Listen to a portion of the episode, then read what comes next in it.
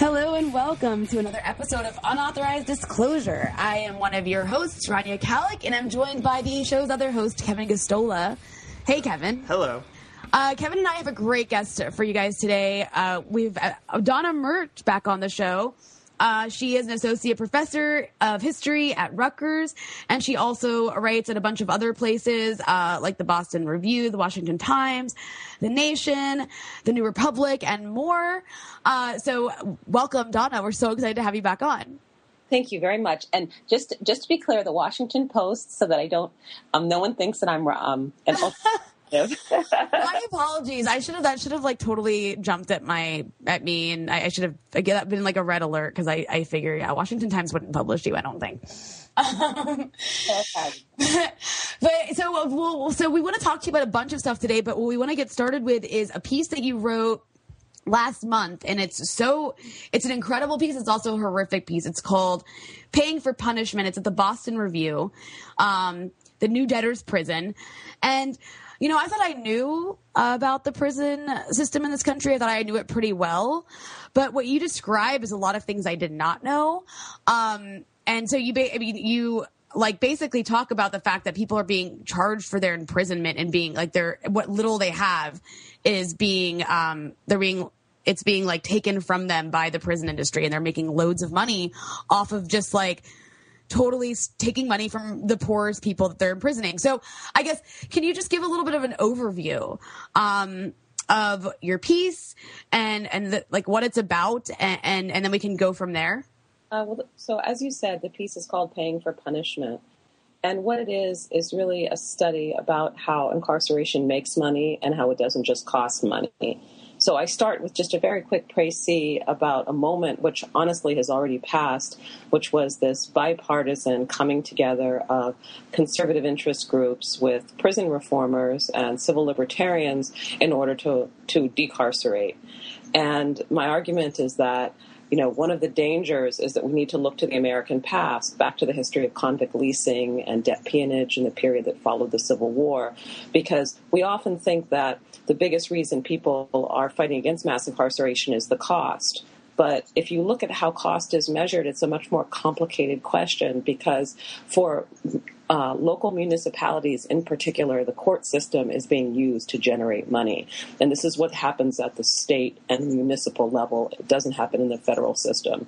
So there are all of these ways that these de facto practices, which I think are ultimately unconstitutional, have de- have slowly developed and really expanded.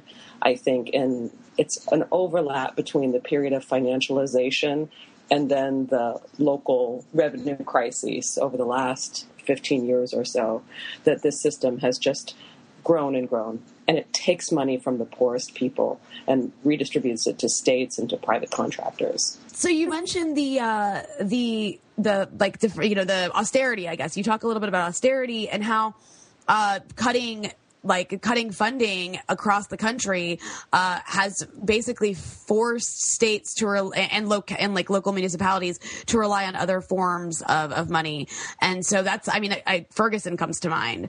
Um, but so if you're, I guess if you're talking, if you've got a lot of conservative groups that like make incarceration about a money issue, well, then it's not really doing anything to change the system if you've got a bunch of municipalities, I guess, reliant on the criminal justice system now to make money. So I guess can you talk a little bit about that, about how municipalities are relying on criminal justice as a form of revenue and what that means?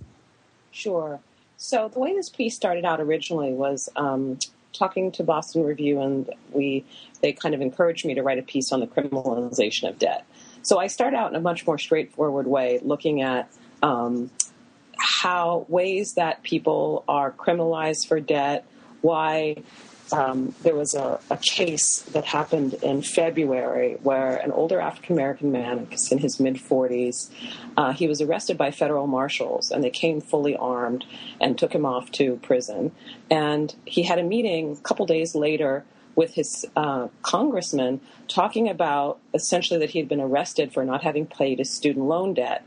And this story just went viral because, after all, there are 42 million people that have um, student debt in the United States. So, you know, student debt is a big deal, and the idea of people being carted off to prison for student debt, especially by the federal government, was quite frightening to people. So, with further investigation, what they found out was that he really was being arrested on like a contempt of court charge because a federal judge appointed by Reagan um, had he had been sent a summons for wage garnishment and hadn't responded to it and didn't come to his court date. And then he was um, charged with contempt of court, and that's why the federal marshals were dispatched. So I was researching this story and trying to find out is it representative, is it not? And I found very few other examples of it at the federal level.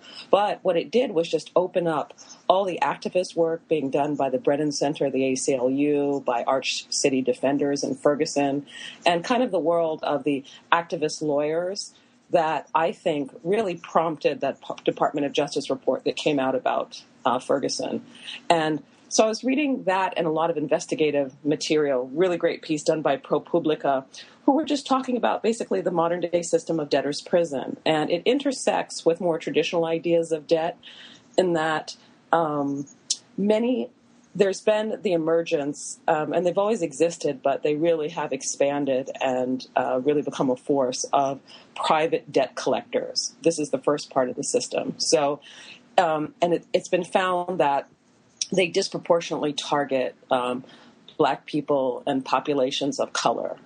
So, uh, the private debt collection companies collect debt for much smaller amounts and in much larger rates than do banks. Mm-hmm. but they've learned how to game the system and to use municipal courts to assist in this process of debt collection, of wage garnishment for small amounts of money. And ProPublica did this wonderful study, and they found out that in Jennings, the municipality that's next to Ferguson, it's a huge number. I think it, I don't know if I'm getting the figure right. I have it in my article. I think it's a third of people were suffering from some form of wage garnishment or state action around debt.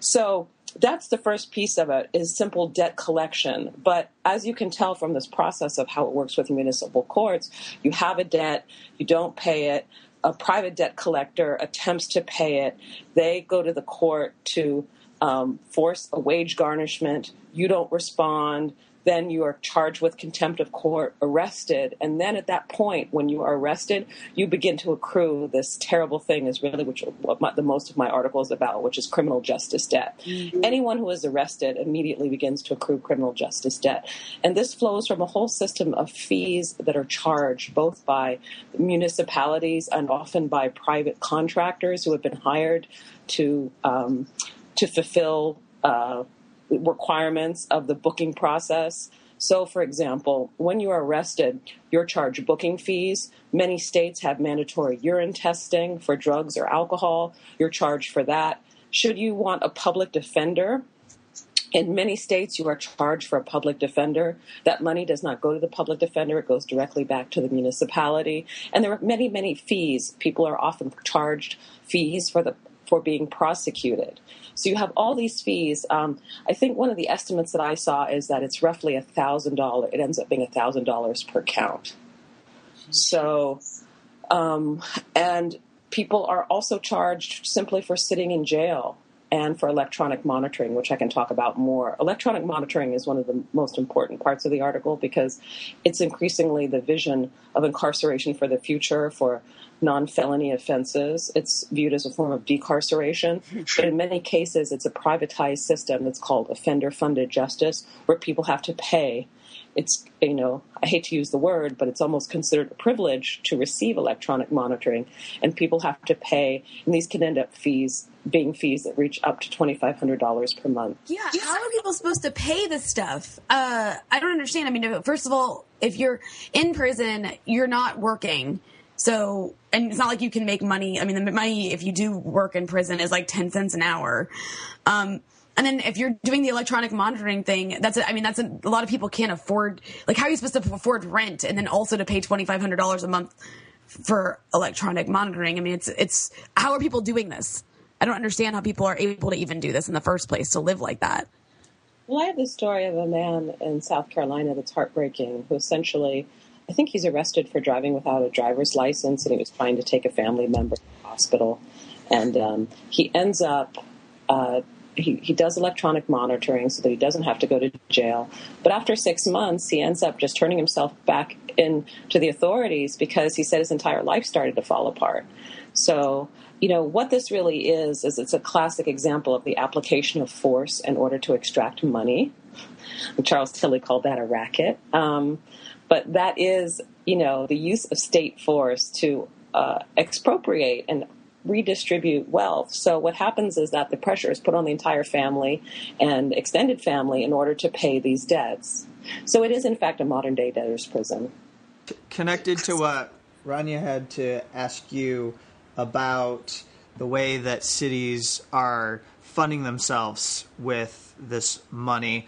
Um, and you know, you open, and I, I believe that you mention the Koch brothers, and also in your piece, you're talking about uh, the ideology of Reagan, and I think you acknowledge that there's a lot of ideology against collecting taxes from people, and there's a lot of ideology against funding public services for the public good. So, uh, I wanted to know, you know, how how you might put this into a context because it seems that because of this ideology, you have uh, both uh, regardless of stripe, whether it's Democrats or Republicans, they're deciding to balance the budget on the backs of poor and working class black Americans.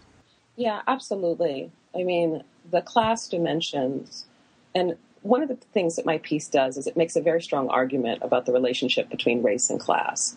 Because one thing I'm perennially frustrated by is people trying to disaggregate class from race, which is really impossible in the United States. It's truly a settler colony, and the ways that race functioned are inherently about political economy. Mm-hmm. So the piece is a very forceful argument for looking at race and political economy and not trying to separate the two. Because what you see essentially is uh, black citizens being targeted overwhelmingly and black municipalities being targeted and this process of criminalization is something that has a very strong economic dimension to it. Um, but you don't see white people of the same socioeconomic uh, status being targeted in, the, in those numbers. So that that's where you go back to the history of convict leasing and debt peonage in the United States, you know, which was a system that emerges after emancipation and Reconstruction, and it was kind of the economic piece that reinstituted uh, profound racial control and expropriation. Can you actually explain, like, just give a brief definition of exactly? Because I don't think most people, when they hear convict leasing, actually know what that means. It, like, you know, know what it means, like, literally. So, convict leasing was a system where, um, during Reconstruction, and especially after, when you no longer have um, federal troops uh, in place in the South in order to prevent the violations of essentially black uh, constitutional rights, that um, people were arrested on very minor charges. So often for things like vagrancy, which just means essentially de facto means walking down the street. But if you're considered, if you're found in a place where people, where law enforcement and other citizens feel that you shouldn't be, you could be arrested. Um, vagrancy is also something that you know the labor crisis in the South uh, after the Civil War, where black, white employers want black people to continue to work for them under the same conditions that they did under slavery. So the reason that vagrancy charges arise is that it's essentially a way to compel people back into the labor market. Mm. So what happens is that people are arrested on very minor offenses, petty theft, vagrancy. Um, it, you know, essentially, uh, people migrated to the cities after emancipation, and there's an attempt to to de-urbanize this population because you know southern planters want their labor force. And so people were arrested, they were given very long sentences, and then they were either uh, forced to work or uh, for the state, or private contractors would come in and take convict labor and, and use convict labor. So essentially, the New South is largely built on convict labor. And I give the example of um, uh, a kind of famous Atlantan who um, really helps to rebuild the city of Atlanta after it's burned during the Civil War, and it's he's famous for the production of red brick. And uh, that red brick is made by um, convict lessees, and much of the new infrastructure in Atlanta, the jewel of the New South, is built through convict labor. So it's a system where you criminalize people and then sell them to either private contractors or the state compels work. And the most important thing about convict um, uh, convict leasing is that often when we focus on Jim Crow, we focus on lynching as the primary form of racial control. Mm-hmm. But when you look at convict leasing, the estimates are that tens of thousands of people were killed, a third of them children. So much larger numbers of people are killed in these unsafe working conditions, forced labor, starvation, tuberculosis, all the things that come from forced labor and utter economic immiseration. So the convict leasing system in the South is really the an engine of growth. So there are I, I describe this in such detail because there are precedents in our history for this these forms of extraction of forced labor and also you know kind of the upward redistribution of wealth this expropriation of the poorest populations and when you look at our system of uh, courts and prisons today 80% uh, I saw estimates as high as 90, but we'll say between 80 and 90 percent of people that are being prosecuted in the United States are indigent and quali- that's why they qualify for a public defender. So this is a very, very brutal form of extraction. Um, and really, I, I see it as a form of violence, of economic violence against the most vulnerable people. And uh, is it true that this is a fairly recent phenomenon? Uh, the high rates of court judgments in order to make it possible to collect this, uh, I guess, debt money from uh, black Americans? I think so. The problem is we need much more research about it. ProPublica did this amazing research where they essentially, because in order to document this, you actually have to go to local municipal courts and go through their court records. And they did a comparative study in three cities. I think one was Newark, the other was uh, I think it was Jennings municipality next to Ferguson, and then a third was I think in the Midwest. So they it, this is very labor intensive work, and I think we need more research. I say because I was really following investigative journalists talking about this. Um, but I say that the system vastly expanded in the early 2000s, and I think that that's probably true. But you know, the other hat I wear is a historian, and it will require historians going back and really assessing how new is this. If I had to guess, um, looking at other forms of criminalization of debt, I think there may be earlier precedents that people aren't aware of. But, you know, the whole reason a light has been shined on this is Ferguson and the activism in Ferguson. And that's really important. The reason that we're talking about this is because of the immense protest. And when Ferguson happened, there was a lot of mainstream discussion about the militarization of policing because it so profoundly demonstrated that.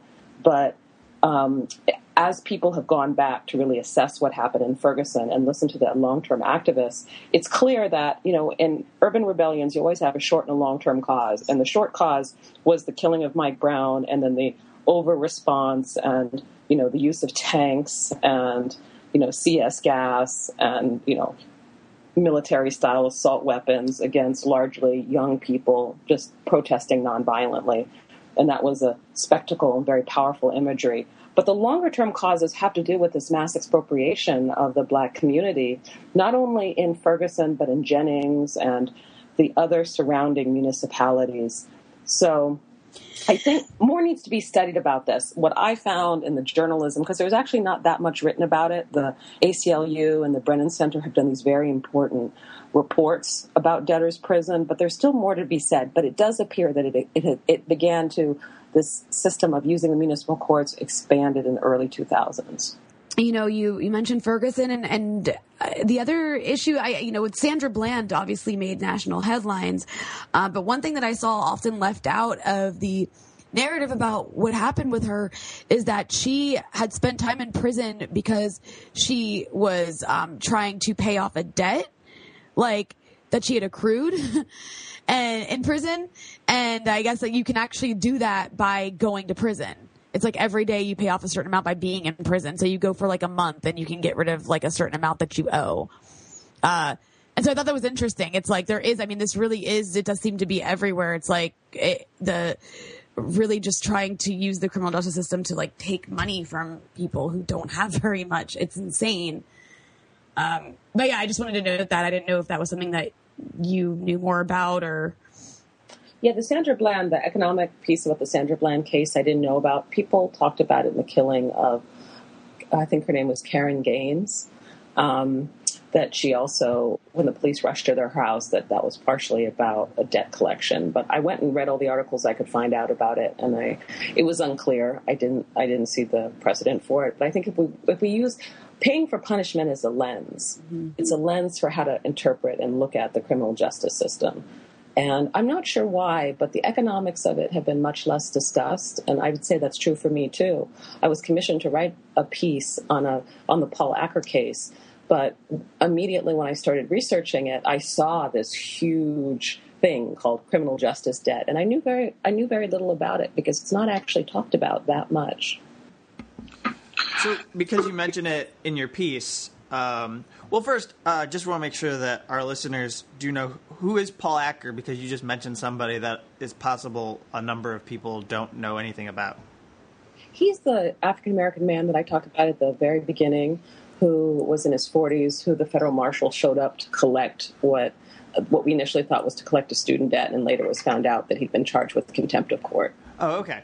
And and then towards the end of your piece, I, I think it's actually very relevant and topical to our discussion to uh, note that you you close with uh, some mention of Kinetik Justice and the Free Alabama movement, and and currently there are uh, I assume uh, probably thousands of prisoners throughout the United States who are trying in some form to participate in a labor strike that has been organized by um, the Incarcerated Workers Organizing Committee. And we actually had a, a media representative, a spokesperson on our show for our, our, our last episode. So I just wanted to ask you. Uh, about uh, this resistance, and if if you see this whole thing of uh, prisoners resisting pay for punishment in prisons? Well, you know, it's so important for me that the people that are the most affected also are the ones who have the most important and powerful response. So I wanted to make sure not just to tell a top down story, but also to talk about how people are fighting back. And I was so struck because, you know, the frame for the piece, which I haven't mentioned, but it's, it's part of what I was talking about, kind of race and political economy, is that with the passage of the 13th Amendment, um, you had the emancipation of, of, quote unquote, the slaves. I always feel uncomfortable really seeing like the state and referring to people as they are. but right. people who have been um, really forced into this position. But there's the exception in the 13th Amendment in all cases except penal servitude. And this is the giant loophole in the 13th Amendment that allowed for the continuation of what Douglas Blackmon and many of the historians who came before him think of as a form of neo slavery. So I was so struck by this May Day strike in a private prison in Alabama, where this, the, the strikers say, quote, our mass incarceration is a form of slavery because we're not being paid for our work, but we're being charged outrageous fines. So, in addition to the system of municipal court charges, many people are literally being charged by the day for being incarcerated while being forced to work. So it's kind of a you know epi extraction and then epi extraction on top of that. And I'm really excited about the prisons, the protests that are going on in prisons, and I want to make sure that we keep an eye on the people who are most affected because very much like the civil rights movement, you know, that you think about the organizers like Fannie, Fannie Lou Hamer, who had been a sharecropper herself, that some of the most important voices come from the people who are the ones affected. And while that seems obvious, it doesn't always happen because so much of the way movements are understood is through mainstream media, which interviews the people who are the most accessible and also are, are kind of, you know, people I think especially with the cutbacks in the media, there's you know there's there's less uh, support for you know doing really deep investigative reporting. It's ProPublica that did a lot of the foundational research for this, um, but I want to make sure that the people you know who are in prisons and who have suffered these forms of extraction that they have voice. Yeah, I know it's a, that's the scary part about this is that you know the, these people aren't accessible. People who are dealing with this are behind bars and just like tucked away from the eyes, the cameras, the you know, you, it, they are hard, and that's what's. I mean, it's really scary when people who have to strike are striking, and a large part of the country has no idea because no one's covering it, and because they also are locked behind bars and inside cages. I mean, it's it's just it's it's a scary it's a scary thing to think about that that's what's taking place.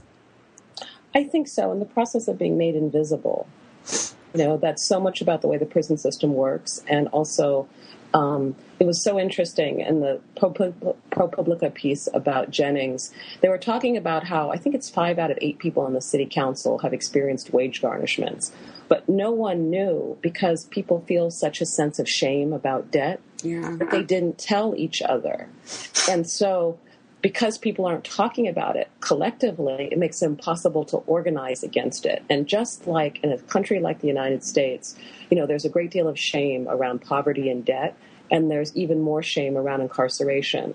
That's why when these two come together and paying for punishment, it's very difficult for people to defend themselves. So, you know, trying to document some of the activism about it uh, behind bars and of the former incarcerated. There's something else I wanted to mention, just because I didn't say it, is that one of my arguments is that the financial crisis is part of it, but I think it's much deeper than that.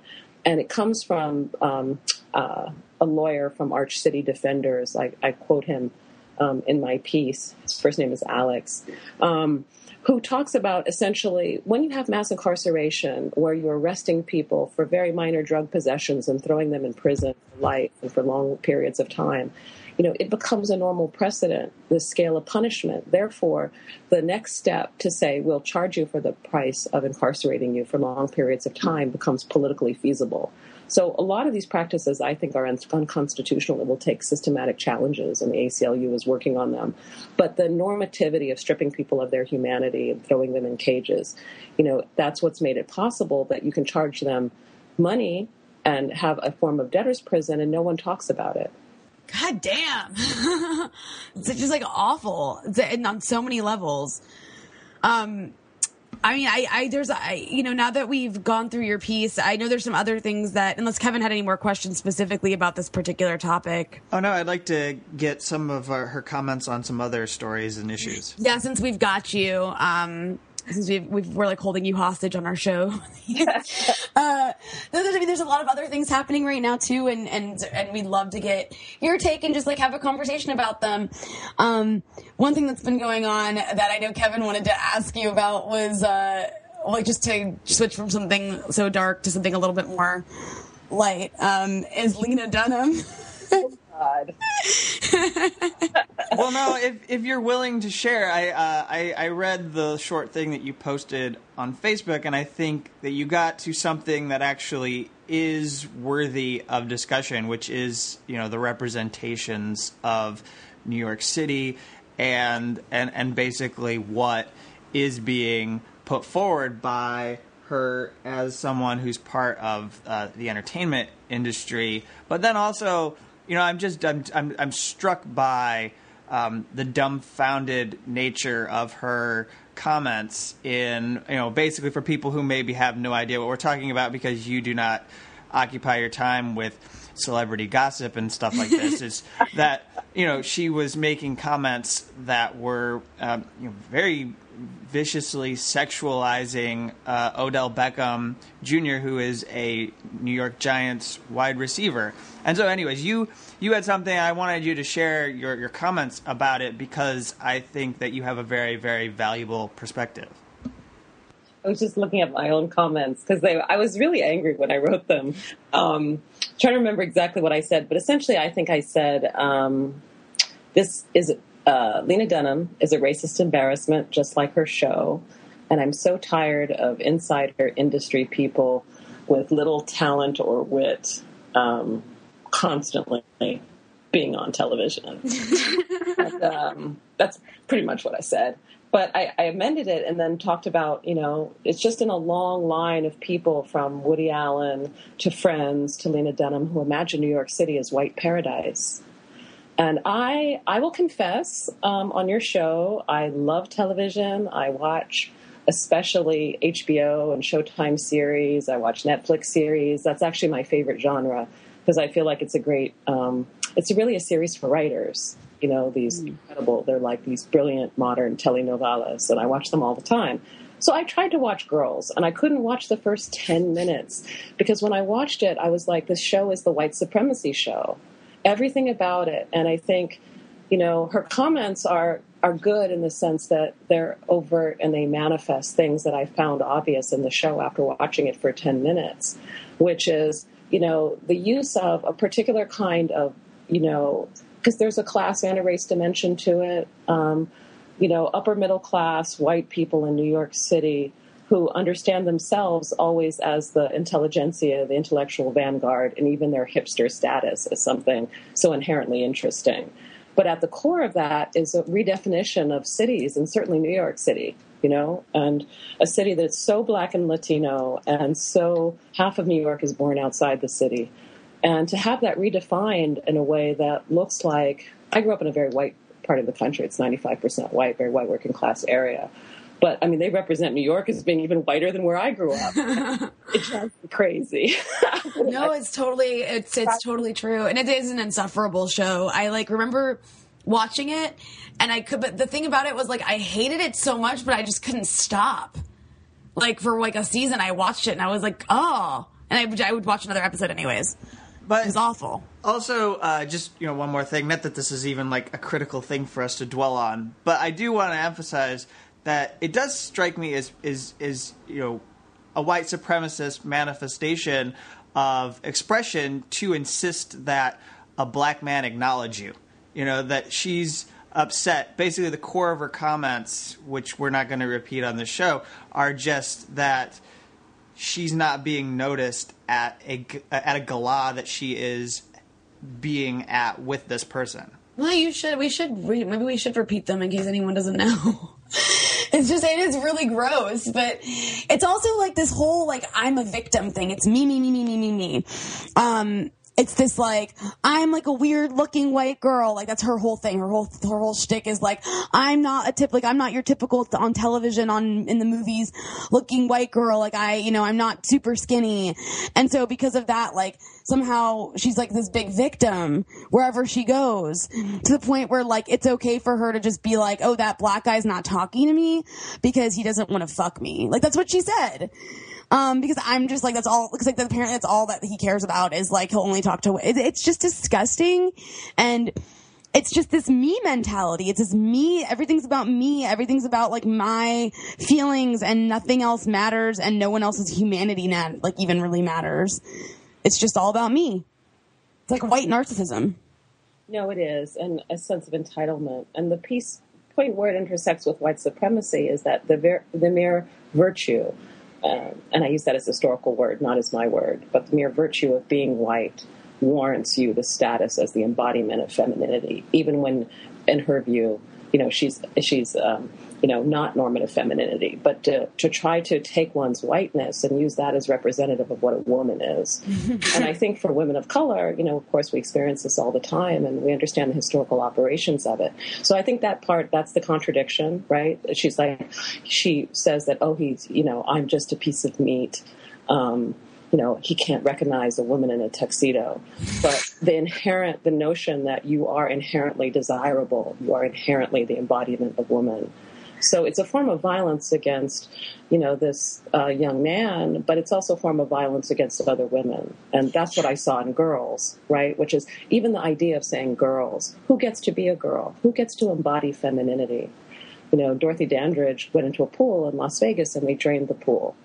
So this is, you know, it's a historic, the idea of whiteness as, you know, iconic and, and valuable. And it's just a short, you know, it's like you had Martha Martha Dietrich and Blonde Venus, but there's a way in which Lena Dunham sees herself as that heir, right? She should be the center of, of what what a woman is. And so it's just it's so offensive on so many different levels. And I just um, it's frustrating. You know, that's all I can say. It's frustrating. well, just as a counter, um, and because we happen to have veered into this, is there something right now that you see out there, work being done that does have a good representation that that seems to get um, some of the issues that you deal with correctly? I mean, is there anything that you're watching that maybe is a telenovela that you've been drawn to that does capture what you you, you would like to see on screens? I really did like Jane the Virgin. I was going to say the same thing. I like Jane the Virgin. And initially, when the show started out, I was a little bit worried about it because it was so.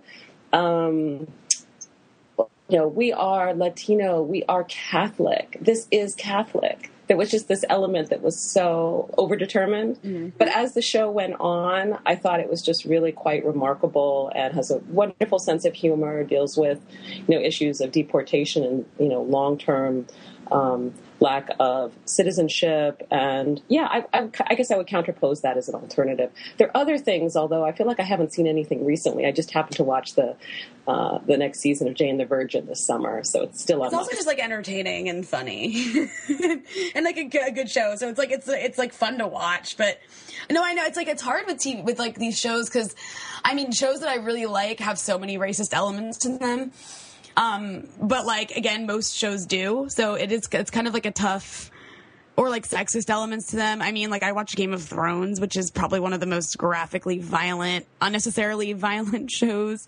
There's like unnecessary rape scenes in it, and it's like has has had extremely seasons where like the racism is just like holy crap.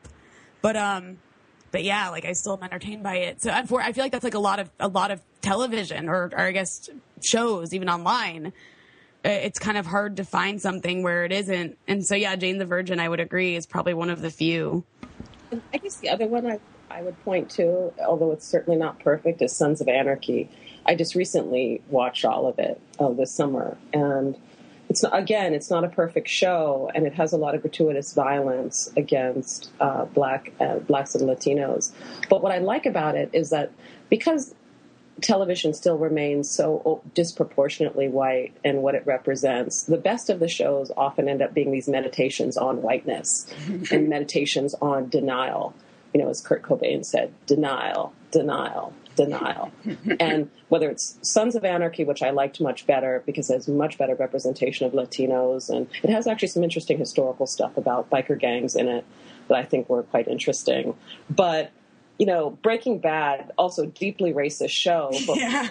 brilliant meditation on whiteness and denial. Mm-hmm. So I feel like that's often the best that many of us can hope for in mainstream representation of whiteness rather than the raising up of others. And The Wire did that, certainly for, you know, black men. The Wire did that. But, you know, a lot of other shows, uh, we're still waiting. You know, it's also interesting, too, because it seems like more recently there's been attempts like – to try and like have more which is fine like getting great to try and have more like you know different diverse people on television but then you still have like white people writing it um so it doesn't come through right. Like there was one season where lena dunham actually tried to add a black character and it was so awful because it's like you, what makes you think you can even write like find someone who like knows you literally have never it's not like as a white person you can't write any character who's not right. White it's just like it's you don't even know other people who aren't white really So, I mean, I don't know how you're going to translate that into a show. Well, but know, part of it's just a really straightforward labor issue. You know, hire black writers, hire Latino writers, hire Asian writers. You know, I was in LA for two years, and you know, as discriminatory as it is in front of the screen, behind the screen, it's much worse. Hmm and that's why the shows sound like they do. You know? so if you really want to make a commitment, you've been criticized for white supremacy in your show, change the writing team because Lena Dunham certainly isn't doing all of the writing herself. And who was the notorious screenwriter who wrote um, when people were criticizing the show for its whiteness, and then she tweeted, um, "When I watch Precious, what I really think about is that I don't see me," and she capitalized me. Wait, and, no! Oh my god, I have no idea who you're talking about. That happened her head writer. Yeah, she tweeted that, and then she tried to delete the tweet, and it became a controversy. But she has a long history of making racist comments. Jesus. Well, all I know is like you know, one of these days it would be really great to like have. I mean. to to just like have like a real world depiction on on television but you know for the time being um I guess we'll have to rely on just like white denial shows, like you mentioned. Another thing we wanted to ask you about too is, um, is I mean, I as you know, um, it's extremely uh, it's extremely offensive to the military to not to not stand Yeah. for the uh, you know Star Spangled Banner. Um, and I was hoping that you could explain to us why it's so offensive, because I'm sure that you agree that that's the case. but no, what's been happening with Colin with Colin Ka- Kaepernick? It's like it's amazing. This guy he didn't. It's it's funny because he like he had a very specific reason for why he wasn't he wasn't standing for it, um, and it didn't have anything to do with the military. But suddenly it turned into this like hate fest against the military, and it was so bizarre. Well, you know, this is going to contradict what I've just been saying about loving television because even though I say I love television, I actually don't have it. I just watch everything online. So I've missed like the huge hate fest and I read about these things all through social media and, you know, through print papers. So I've missed a lot of that. But um, I got a sense of it from what was the name of the 31 year old soccer player who uh, did a protest in support? Megan Rapinoe. Megan Rapinoe, who I think is absolutely amazing. From reading also about her response is how I got a sense of the scale of anger about the military. But you know, the the use of the military that has so many the you know lionization and enshrining of the military, you know, the profound militarization of the United States. Um, it's used in so many different ways so that any critique of nation, a country, a nation becomes an attack on the military, and the military is seen as this. It's almost like the World War One vision, you know, of the lost generation of the people that have made the ultimate sacrifice. And of course, we have this cultural discourse, but when you actually look at the social welfare benefits, the level of homelessness in the military, you know, the military is the idea of the military and the rank and file people in it is deployed against any critique of imperialism or state violence at home or abroad. But we actually have very little social welfare, as we do for all Americans. I mean, the military, they have access to the military welfare state, but it too is truncated. Um, that, I'm just always struck by that. Yeah, no, it's it's amazing. Um, that's true, and I think with sports, it's become a thing where like the military, especially the NFL, is so entangled, eh, like with one another, especially after 9-11, that.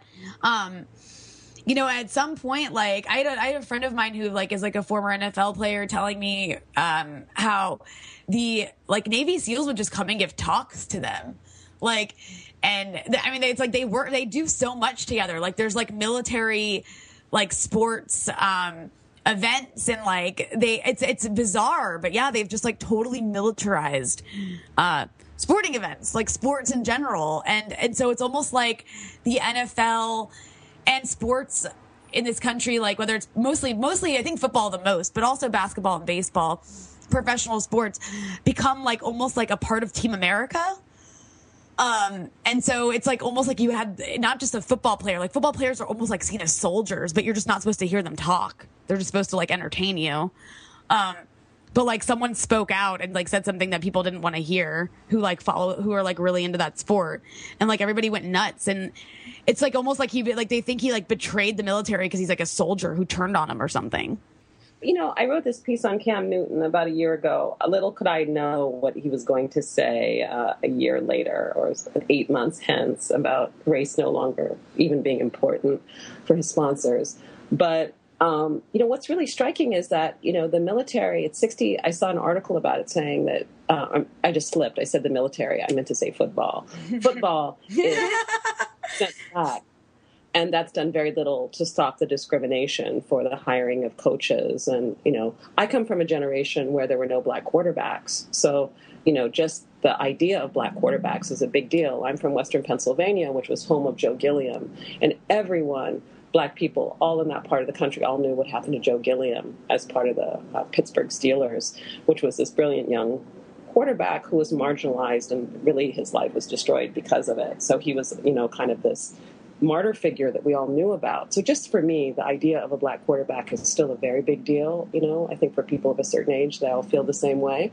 But what's really interesting about football is that football players are some of the most politicized. Mm-hmm. So it's I love these stories where you know the thing that is the heart of an ideology. You know, I wrote about that in terms of the Bay Area. You know, this is the home of the part of the Manhattan Project is the architects for it, the intellectual architects and the scientists are at Berkeley, but Berkeley becomes the center of the anti-war movement. And football is the same way. You look at the protests that happened in Mizzou and how important they were to the national black student protest, and also now. So you're seeing this resistance right in the heart, you know, that kind of the belly of the beast of, you know, ultranationalism and militarization, and that always gives me hope. Yeah, and I mean the one good thing is like um is I guess like uh, Kaepernick he hasn't lost any sponsors, but then other people have. Like I'm just seeing now this one player Brandon Marshall. Yeah. Yeah, um he like basically uh took a knee uh during the national anthem and he lost a sponsorship from the Air Academy Federal Credit Union, which makes sense. Yeah, it's from the Air Force Academy's Federal Credit Union.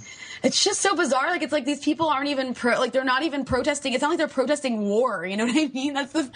It's like it's very something very specific, but it's I mean it's just so wrapped up. And I guess what you said is true. And it's it's like uh you know the militarization of just American society. It's everything gets construed as like an attack on the military with these kinds of things. Well, so I, I had a question for you, Donna. Which you know you were talking about how these players are politicized, and so the, to to how they're expressing their protests. Uh, something that uh, was raised by uh, Dave Zirin is you know this issue uh, right now with, and, and we don't know what's going to happen, and people are probably going to listen to our episode, and something will have happened in in the game that will be played on September 11th, but right now there's all this discussion about the Seattle Seahawks and their plans for the entire team to do something. And one of the players is Doug Baldwin, who's a wide receiver, and he's very interested in, in doing something, but he's also been tempering expectations by saying it's not a protest. And, and, and Dave says, Dave Zirin says that, well, you know, you're you're kind of removing the protest element by making it a, a team building effort. That there really needs to be some kind of a, a sacrifice. That what's really powerful about what Kaepernick did is, you know, he was doing it um, and, and putting himself on the line. Something could happen to him depending on how people reacted. And it seems like that element is being removed by what the Seahawks players might be doing. Mm, that sounds very possible. You know, I haven't followed the story, so I don't know. But what do you think? Like uh, putting it into a historical context and like following sports, like in, in and how, how do you relate what you're seeing happen now in this in, as we're going into this football season in comparison to to early things like whether we're talking about Jackie Robinson or whether we're talking about like um, you know Carlos and and uh, and Tommie Smith raising their fists. Um, you know, those things are all individual acts. Yeah, absolutely. And I think like any great act of courage, it's you know the, the reason these have such impact is the emotional. You know, the this the for me that's how I always experience them. It's the emotional power of someone's level of commitment. So you know, in a way, when they do these protests, they dramatize the individual relationship. And given that in the United States, sports figures are are kind of ultra humans, mm-hmm. right? So it's like we're looking at something that's like an imago. This represents what we would all like to be. You know, I mean culturally, not how I feel. Side sidebar about that. You know, the reason uh, uh, football players are so politicized, and I don't necessarily mean politicized in terms of real world politics. I was thinking about unionization and the fight over uh, concussions, but you know they have short playing seasons and long term injuries. So this is a very dangerous job. It's a hard job, and so I think it's just it's always very moving to watch those individual acts of courage. And i don't want to focus on the individual but i think that's the emotional drama of it right? It's knowing you know during the tommie smith and um, john carlos protests about everyone's watching it and feeling that moment but thinking about what's going to happen afterwards the dangers of being stripped of your medals or in the case of football being stripped of your sponsors. So I, I mean i I don't know because, as I said, I always like to follow the particulars, and so I'd have to read about how they're using it as team building. But sometimes I, I'm happy to see a spectrum of different kinds of protests because that's something we've all been thinking about a lot about what what individual and organizational actions are versus a movement. And a movement means it's going to have many different valences to it, some radical, some liberal. And so any I do think appropriation is always a problem, you know, and if you're looking at what's happening with Forbes, you know, they're constantly, they've had many covers about Black Lives Matter and articles about it. And I think that that's an attempt at appropriation. So appropriation is always dangerous because it can denature protest. But on the other hand, you know, seeing many broad expressions of it, that also is part of what a movement is. Well, um, I do think it's interesting that he. I mean, he it's, it's he didn't. It's not like he did this in like in like you know screaming and holding a protest sign. It's like he apparently had done this at a few other games before, uh, and it just like some you know sports reporters like took notice and then they went and asked him why he was not standing. And that's like how, so I just think that's also interesting. It's like everybody's like, he did this for attention. And it's like, well, if that was the case, I mean, he would have been like shouting up and down, you know, and making a big thing of it, but he was just like doing something personal. And he was asked why he was doing it and he explained why. Um, and I mean, I think it's like, I don't know. I think it's good that it started a conversation. I'm surprised this kind of stuff doesn't happen more often. Uh, and like, it's like even people who, I think even some of his teammates who like don't necessarily agree with it, like are also just really supportive because it's like, well, you know, it's an important topic. It's an important issue that we need to talk about, which is like the treatment of black people in this country and people of color in this country. So I don't know. I guess we'll have to see what happens with it. But so far, um, I don't think he's lost, which I think is interesting. I don't think he's actually lost any sponsors as of yet. Is that, is that right? Yeah. Um, Go ahead. Could I add something to that? I just I wanted to put a plug in for this. You know, there's a wonderful film that was made in the mid '70s called Hearts and Minds, and it's I think the most powerful. I teach it all the time. It's one of the most powerful films I've seen made about the Vietnam War and, in general, uh, an activist film against war. And the thing that always, whenever I'm screening it to undergraduates, it's always uncomfortable because I'd say a really significant part of the beginning of the film has these absolutely almost unbearably long sequences about football games, mm-hmm. where it starts with like the night before and it shows like the goalpost and all the care that's being done for the lawns and the slow filtering of people into the stadium and the you know assembling of the teams. But it's painfully long and slow. But it's an argument film, and part of that argument is that it's making that parallelism between football and imperial war. So it's very, very deep in the DNA of the United States, and I think that that's what makes it so powerful. There's actually, uh, it's interesting that you mentioned that film because Facebook just censored the uh, image from that, that iconic image of the of the napalm girl who is in that uh, that is, is captured very vividly in that documentary that was that was actually censored by Facebook and uh, the editor of Aftenposten, which is a Norwegian newspaper, uh, was was banned from lost a Facebook account for um, for posting that, and it's just what? Yeah, it's like an iconic thing. It's like an iconic image. Yes, yes. Uh, well, I know that in our grab bag of things that we wanted to talk to you about, Donna, we had one last thing that we thought we'd just put to you because it's reached peak levels of ridiculous. Well, basically, Donna, what we're wondering is are you a KGB agent? Do you work for the Kremlin? Um, are you a Putin stooge? Um, we probably should have opened with that because we don't like to have Putin spies on our show. But. but we'd really appreciate if you could debunk any um, any accusations. but this is something we've seen take over, and it, it, really gets to both myself and I know it gets to Rania, and I, I don't know, is it, is it getting to you? Because it's just really insane. Um, well, again, I'm very happy that I do not have television. I'm very insulated from it, but um, I watched the Democratic uh, committee from gavel to gavel and, you know, with a bunch of friends, we were all posting and talking about it simultaneously on social media. And I just felt like I was watching the launch of a new Cold War. You know, they were using the language of the Cold War. They were using the kind of conspiratorial, you know, the. The, do you mean at the convention?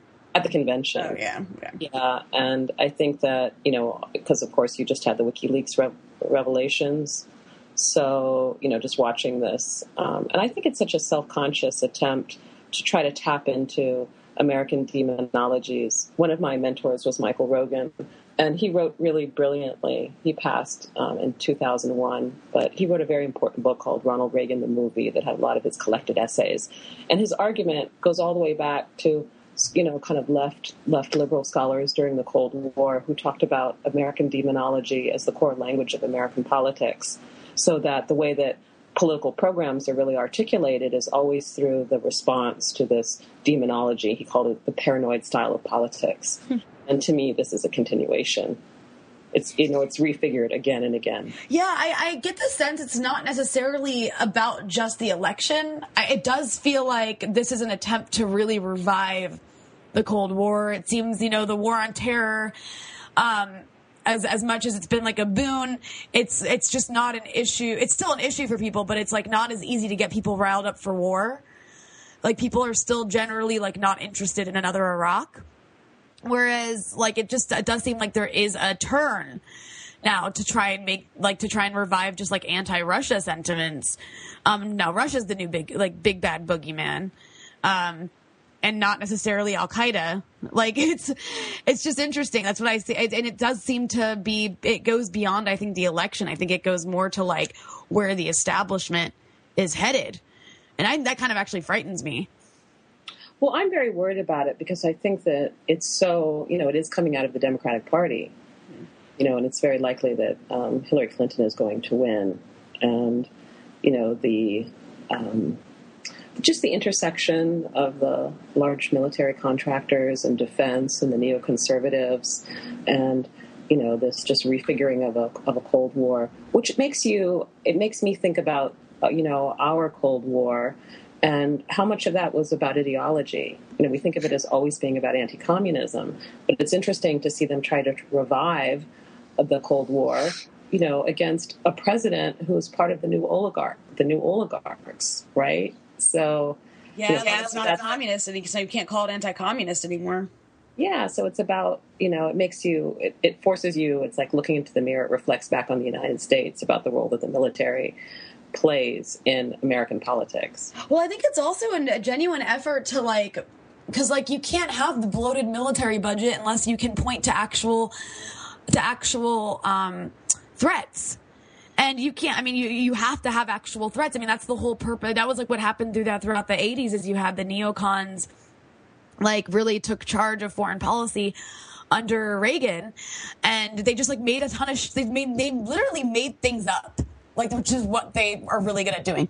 They like made things up about what the Soviet Union was doing uh, to try and like manufacture fear, because the only way you can keep your military budget completely bloated uh, is to like to be scared of something. You have to have something to be like threatened by, um, and they they literally like they they they got in the way of of trying to like make peace um, intentionally so and and so it's like now that's what i mean by like it's like the war on terror doesn't seem to really galvanize the the population as a whole to to want to go to war the way it used to and so it seems to me as that this is like a new thing for everyone to fear.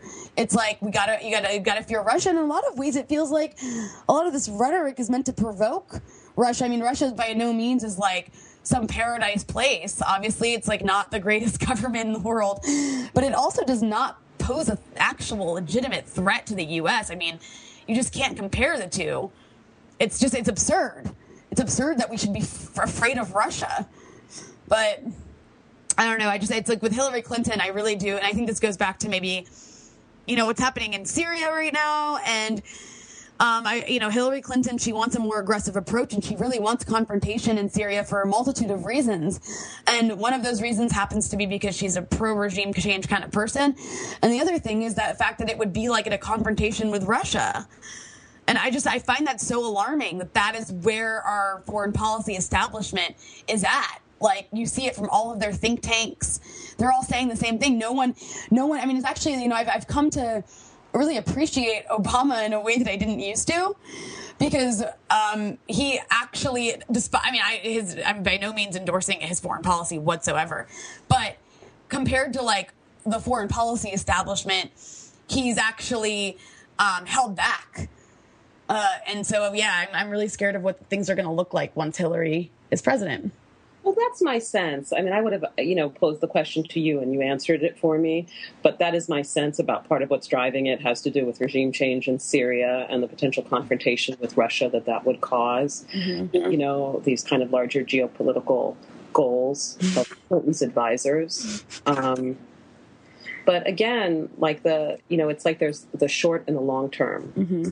We're talking about paying for punishment, and it feels like to me the short term has to do with their specific campaign that they want of regime change in Syria, but the long term, you know, issue is just the scale of the you know contract military contractors and defense and how important they are in American politics, but they remain invisible behind the demonology. You know, the argument that it's the spectacle of the evil empire and the spectacle of these people that the, that are you know constructed into these monsters. But what that hides are the interests that lie behind this constant militarization of politics. And I, I'm just thinking about this because I've been working on my new book and reading a lot about Iran Contra and what was going on in the 90s. And it's so, you know, when people talk about Israel, it's very common, and I think among American intellectuals, it's very common to talk about the militarization of the country.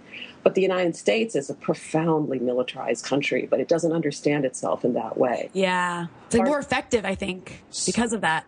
It's part of the reason that even, you know, I'm a historian, and there's very little work devoted in history actually to studying the military because it's really it's actually quite a marginal field. So even though it's in many ways it's the largest employer in the United States, it's important not just for foreign policy, but it's also important for it's the largest polluter, it's the largest employer, it's very important for our domestic economy as well. But it's almost like it's the elephant in the room. so um, I, I, think we probably need to wrap, uh, but I I would be remiss if I did not memorialize uh, the tweets that were sent out by Joy Reid of MSNBC. Oh my god! That, that really touched off our our interest in asking you these questions on this subject. So, so just for you and, and Donna, I realize you might be experiencing these for the first time. So it, these actually shocked me. Like, I mean, I didn't know people actually thought these things. So um, it begins, I'm going to represent it full, so there are no like you took this out of out of context. Uh, the thread here is, by the way, Trump isn't the first pro Putin Republican. His pal Rudy and other GOPers have praised Comrade Vladimir over President Obama for years. Trump is just the first to create a cult of personality strong enough to make pro Russian sentiments normal among rank and file Republicans. I imagine the old time American Communist Party is spinning in its collective grave with envy at what Trump is accomplishing. Even Jill Stein, who's taken the Socialist Green Party full Putinite, and the Putin tilting Snowdenistas haven't been nearly as successful. That said, for most Americans, it's shocking to see an American presidential candidate openly touting authoritarian communist Russia and in the party of Reagan, no less. Just stunning. Authoritarian communist Russia. Like, does she know the Soviet Union is not in existence anymore? Who, who is this? Joy Reid from MSNBC. Well, she has her weekend show, and I believe it's in the same sh- uh, same slot that Melissa Harris Perry used to have. Yeah, I didn't realize that she had that slot, but you know, I responded like I said, I quoted her tweet, and I because I was like, because she said, um, she said that said, she said for me it's shocking to see it's it, for most Americans it's shocking to see an American presidential candidate openly touting authoritarian communist Russia. And so I responded, how about a presidential candidate accepting money from misogynist Saudi tyrants? Does that shock most Americans? Like it's stunning to me how this whole narrative has become about how evil Putin is and how it's like you can't just like go around, you know, running around complimenting authoritarians when like the entire democratic establishment, in fact, like the entire establishment period is very pro, like they love tyrants. Like they're they're best friends with tyrants. Like Saudi Arabia is the best example of it's like as tyrannical and backwards as you can get. Like women are like sla- like women are literally like have less child like less rights than children in that country. Um, people are stoned in the streets and like heads are like, literally heads are chopped off in the streets. Like ISIS, we're best friends with ISIS. Saudi Arabia is ISIS, and those are our pals. And like and like, it's amazing to me that anybody thinks they have the moral authority to stand there and suggest that it's somehow un-American or out of step for like an, a, a presidential candidate, let alone an, an American official, to like rub elbows with an authoritarian. It's ridiculous. Yeah, it really is. critical. Well, I don't know if you have any final thoughts for us. We'll, we'll let you, um, you know, put your mark on the end of the show. Gosh. I'm still a little bit in awe of what Joy Reid said, a little bit in shock. yeah, I don't know. I think I'll just I'll end with my sense of shock. Well, I didn't think we could shock Donna, but there you go. well, thank you so much for coming on and joining us. I you were you provided so much insight on so many important issues. It's always a pleasure chatting with you. Yeah, thank you so much. I really enjoyed it. And um, if you haven't, if people haven't read it, please read "Paying for Punishment." Yeah, I really I encourage everyone to to read it. It it'll leave you so angry. Like, I was infuriated um, after reading it just because it was like I didn't know I didn't know there was like criminal justice debt like this. I had no idea, and I, I considered myself someone who knows about the criminal justice system. So yeah, I encourage everyone to check it out and read it. And it's also written by Donna. So and, and you're like amazing and engaging and uh, wonderful to read. So thank you so much for coming on, and hopefully we can have you back on sometime soon um, to chat some more about you know Lena Dunham and Putin.